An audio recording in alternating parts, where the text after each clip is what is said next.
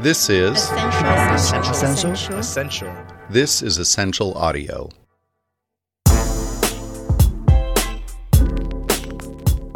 Welcome to the Money Pot, our podcast at Money 2020. I am Rachel Morrissey, a content producer, and I'm here with Sanjib Kalita, our editor in chief at Money 2020. Hey, Sanj. Hey, Rachel. Don't have time for the banter today. Too excited to get to my conversation with Maria Gotsch, the co founder of the FinTech Innovation Lab in New York City. I am with you, Sanj. First, we want to say that the FinTech Innovation Lab in New York City has been at the heart of FinTech here, and they are currently accepting applications for the FinTech Innovation Lab class of 2021. So the deadline is December 1st, so apply and get every startup you know to apply. The lab was established in 2009 when fintech innovation started taking hold of the industry. At that time, everyone was looking to Silicon Valley, Boston, and London for the innovation, and no one was looking to New York City, despite the deep expertise in financial services in New York City.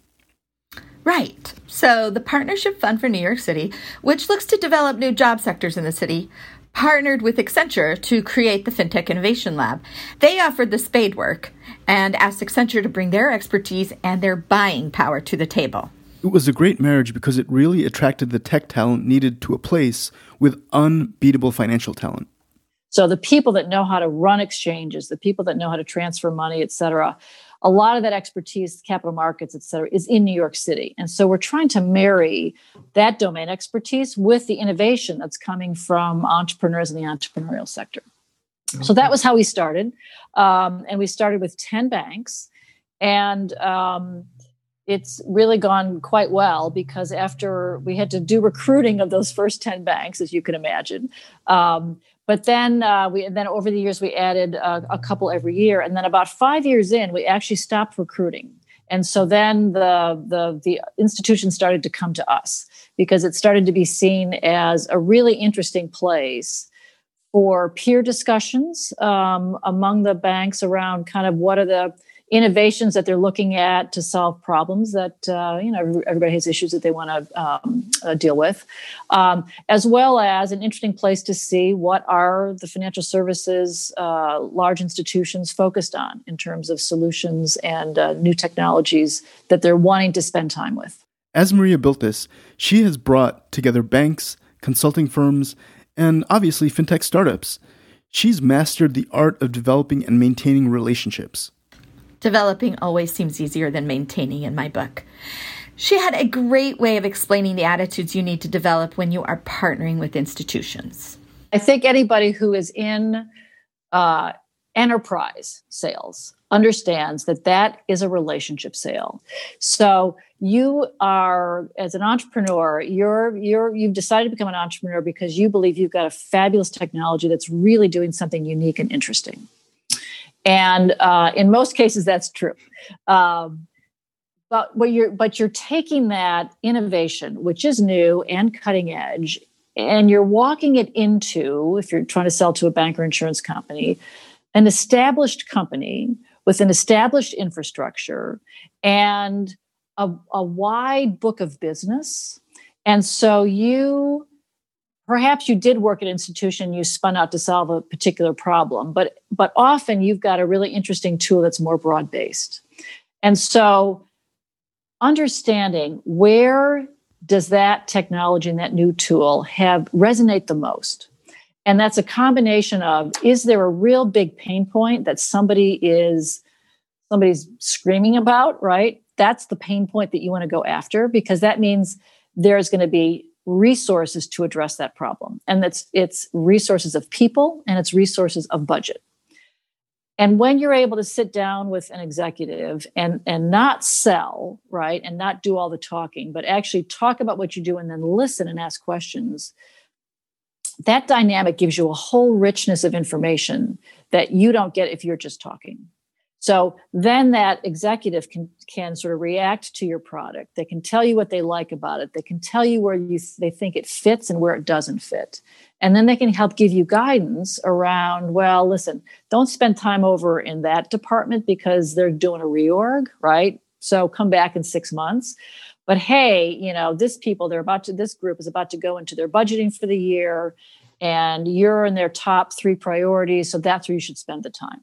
So if you're able to listen and have that relationship where you can do that, there is a wealth of information that will be critical to you defining your product in a more precise way and figuring out how to navigate that large institution. I love this because it means that the innovator is really listening and solving for the problem. When you understand that you need to develop a relationship to sell to these institutions, you talk less about yourself and how cool you are, and you listen more to what they need.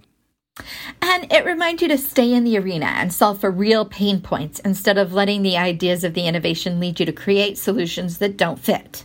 As an entrepreneur myself, I always say that the key to making innovation a successful business is being ahead of the market, but not too far ahead of the market. You want to envision and develop the solution that you know will be needed and in demand when you're ready to go to market.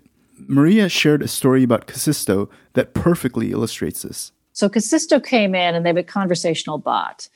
And that when they came in the program in 2014, nobody was really using conversational bots, but everybody sort of thought, well, it's kind of interesting. And so the the the banks in particular spent time looking at the technology and trying to figure out like where would it be used, how would it be used, and then um, 18 months later, it became we got to have a conversational bot. So um, Kasisto was very well positioned because they had spent the time with the, the institutions understanding how they were thinking about how it might be used to position their product so that when that market was ready, they were ready to go. I think the other thing an entrepreneur has to keep in mind is they should be ready to respond when the market tells you where the real value is. Maria gave a great example of Enigma shifting their development focus as they developed their relationships with their customers. So um, Enigma was a, a, a, a, case in point on that. They came in with a very interesting, comprehensive uh, database of data, but it was public data and not easily accessible, but but it was still public data. And so they thought that's what they should be selling to people. And the feedback that they got during the program was well, you know, public data is kind of interesting, right? But we got a lot of we got a lot of data. But hey, could your tool, because you've got a really interesting way that you've structured the data, could your tool marry that public data with our internal data? And at the time, it it, it couldn't, but um, they heard that question repeatedly. So by the end of the program, they had divided their dev team in half, Enigma, and put half the dev team on building out that product. And then on the basis of that, they went on to raise, they've raised $121 million um, and been very successful with customers. Now, these are companies who could have been lost in the wilderness. But because they were listening and had this opportunity, they could pivot and became very successful. So, what are some other basic mistakes that startups make? That list could be endless. Maybe we'll do an episode on every mistake that you can make while building an enterprise business. When I asked Maria that, she thought a big mistake that startups often make is hiring a sales team too quickly. Startups hire salespeople too fast. You sh- I, I, I, hiring a sales force and ramping your sales force should happen when you actually have a product that you know how it's priced and who's buying it. Before you know those things, the profile of person that you need is more of a product development slash salesperson. Because until you nail that product market fit what you need is somebody who can be a little bit more flexible about what they talk about and understand that oh that that that that what what we thought we had doesn't really fit with the situation. So let me kind of have a dialogue with the customer, find out what they really need. Let me take that back to my dev team. Only after you nail that should you really bring like a traditional and start building a traditional sales force because the traditional sales force is about scaling, right? The biggest reason that startups rush to hire sales is that they confuse the technology with a product. They develop a cool technology, but only when you really understand how it serves the market is it a product. And the conversation with Maria really highlighted the benefits for startups applying to accelerator programs across the country, as well as to the FinTech Innovation Lab. I mean, these places aren't just schools for advice, they are about access to many networks, learning networks, developmental talent, and institutional relationships. We love the lab, but they are more suited to enterprise startups that serve certain institutional needs. That is precisely their aim.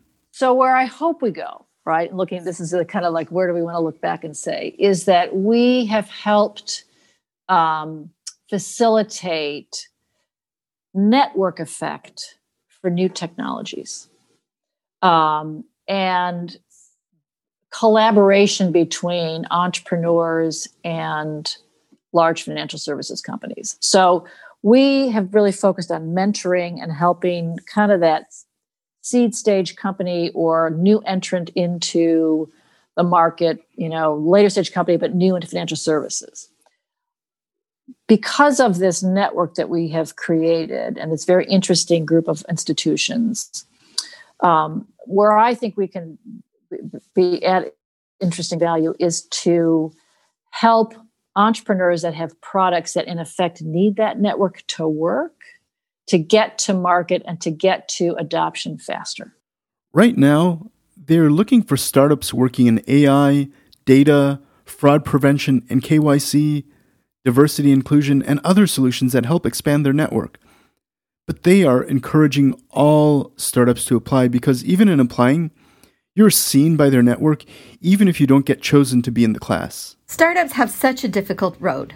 They are usually scrappy with only a few employees. The amount of work in development, relationship building, and trying to engage and take advantage of as many opportunities as possible can just seem overwhelming. But if you're really an entrepreneur, it's the most fun you can have. You have a passion for building and seeing it fly. Having done it a few times, I keep on diving back in.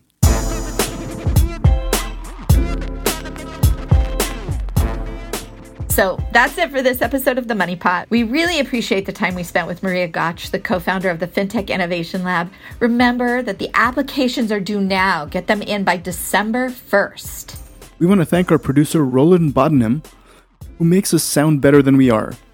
If you like this episode, please go to Apple Podcasts or wherever you subscribe for your podcasts and give us a review.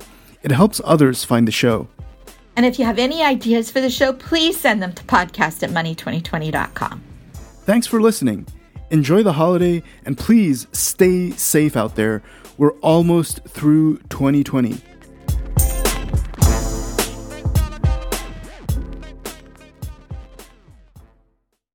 This is Ascential. Ascential. This is Ascential Audio.